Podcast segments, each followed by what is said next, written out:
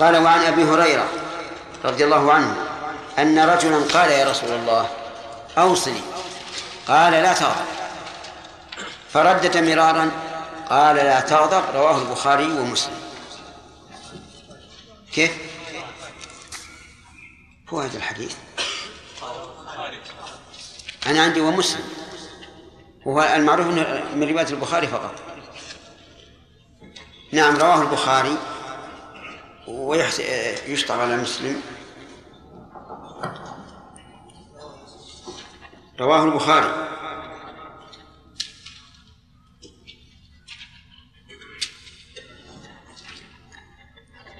أن رجلا قال يا رسول الله لم يبين هذا الرجل.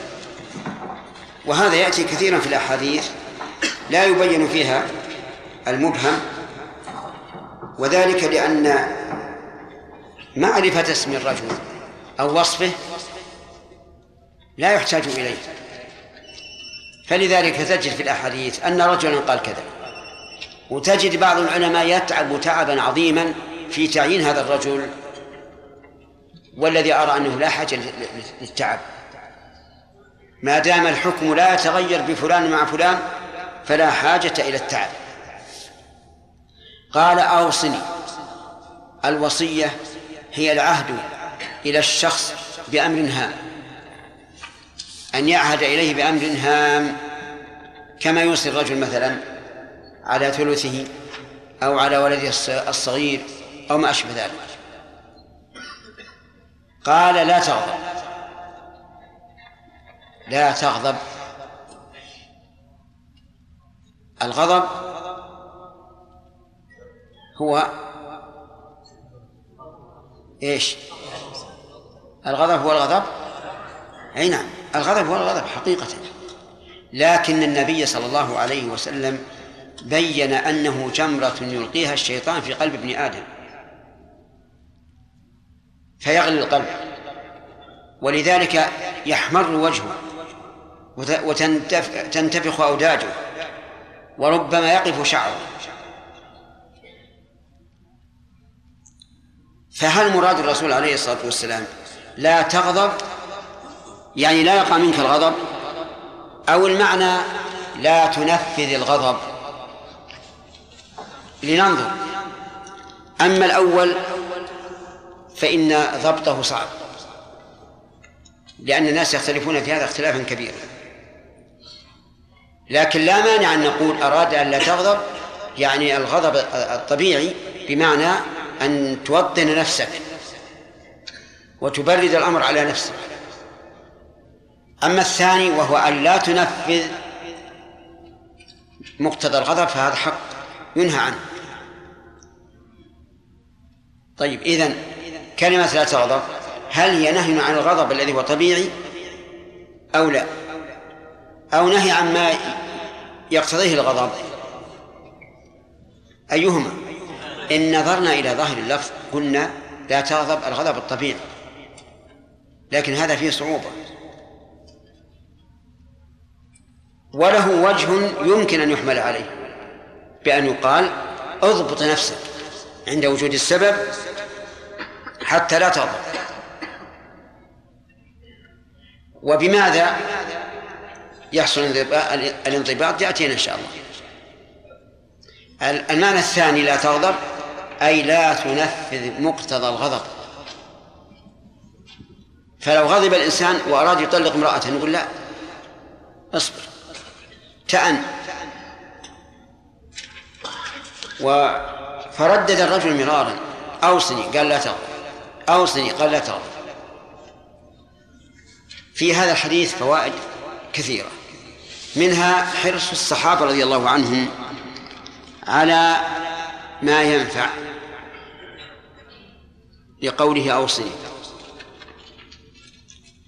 والصحابة رضي الله عنهم إذا علموا الحق لا يقتصرون على مجرد العلم بل يعملون. كثير من الناس اليوم يسألون عن الحكم فيعلمونه ولكن لا يعملون به. أما الصحابة رضي الله عنهم فإنهم إذا سألوا عن الدواء استعملوا الدواء فعملوا. ومن فوائد هذا الحديث أن المخاطب يخاطب بما تقتضيه حاله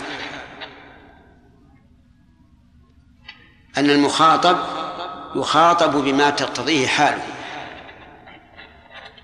انتبه لهذه القاعدة المهمة. إذا قررنا هذا لا يرد لا يرد علينا الإشكال الآتي وهو أن يقال لماذا لم يوصه بتقوى الله عز وجل؟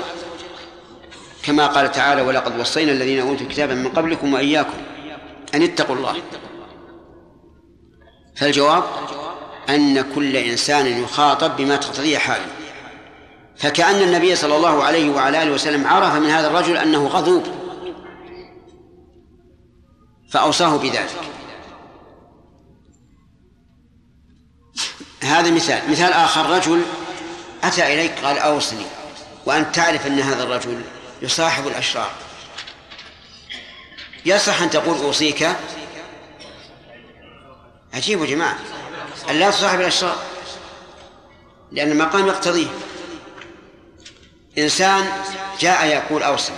وأنت تعرف أن الرجل يسيء العشرة إلى أهله. ماذا تقول؟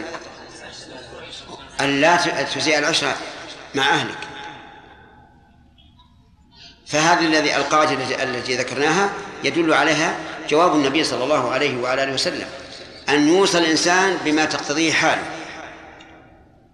لا بأعلى ما يوصى به لأن أعلى ما يوصى به غير هذا. من فوائد من فوائد هذا الحديث النهي عن الغضب. لقوله لا تغضب. لأن الغضب يحصل فيه مفاسد عظيمة. إذا نفذ الإنسان مقتضاه. كم من إنسان غضب فطلق فجاء يسأل.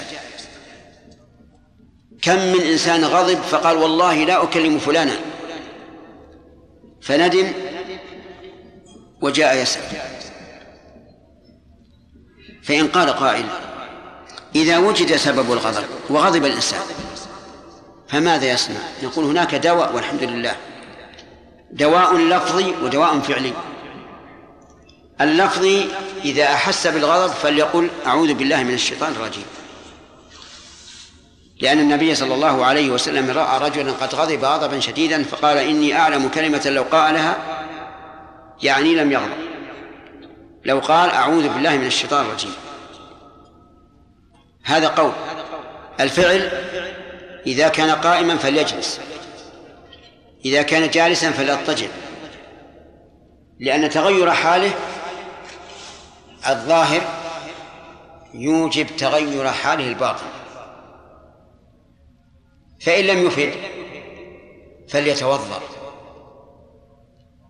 يتوضأ بدون استنجاء. وضوء عادي.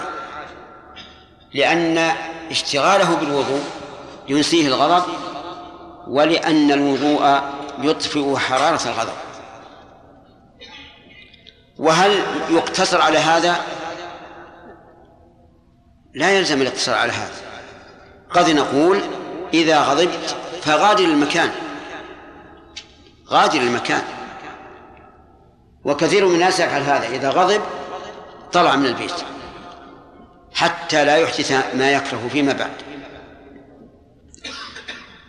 من فوائد الحديث أن الدين الإسلامي ينهى عن مساوئ الأخلاق لقول لا تغضب والنهي عن مساوئ الأخلاق يستلزم الأمر بمحاسن الأخلاق. عود نفسك التحمل وعدم الغضب. لكن المشكل أن بعض الناس يحملك على أن تغضب كرها عليك. وذلك بإساءة الأدب معك. فلا تملك نفسك إلا أنه ينبغي الإنسان أن يمرر نفسه على عدم الغضب. كان النبي صلى الله عليه وعلى آله وسلم يجذب الأعرابي رداءه رداءه حتى يؤثر في رقبته. ثم يلتفت إليه ويضحك. مع أن هذا لو فعل لو فعله أحد بنا نعم. وش تقول يا وليد؟ كيف ضربناه؟ لا يعني على الأقل يعني أقل شيء أن نرغب عليه. ولكن الضرب وارد. ربما تضربه. فعليك بالحلم ما أمكنك ذلك.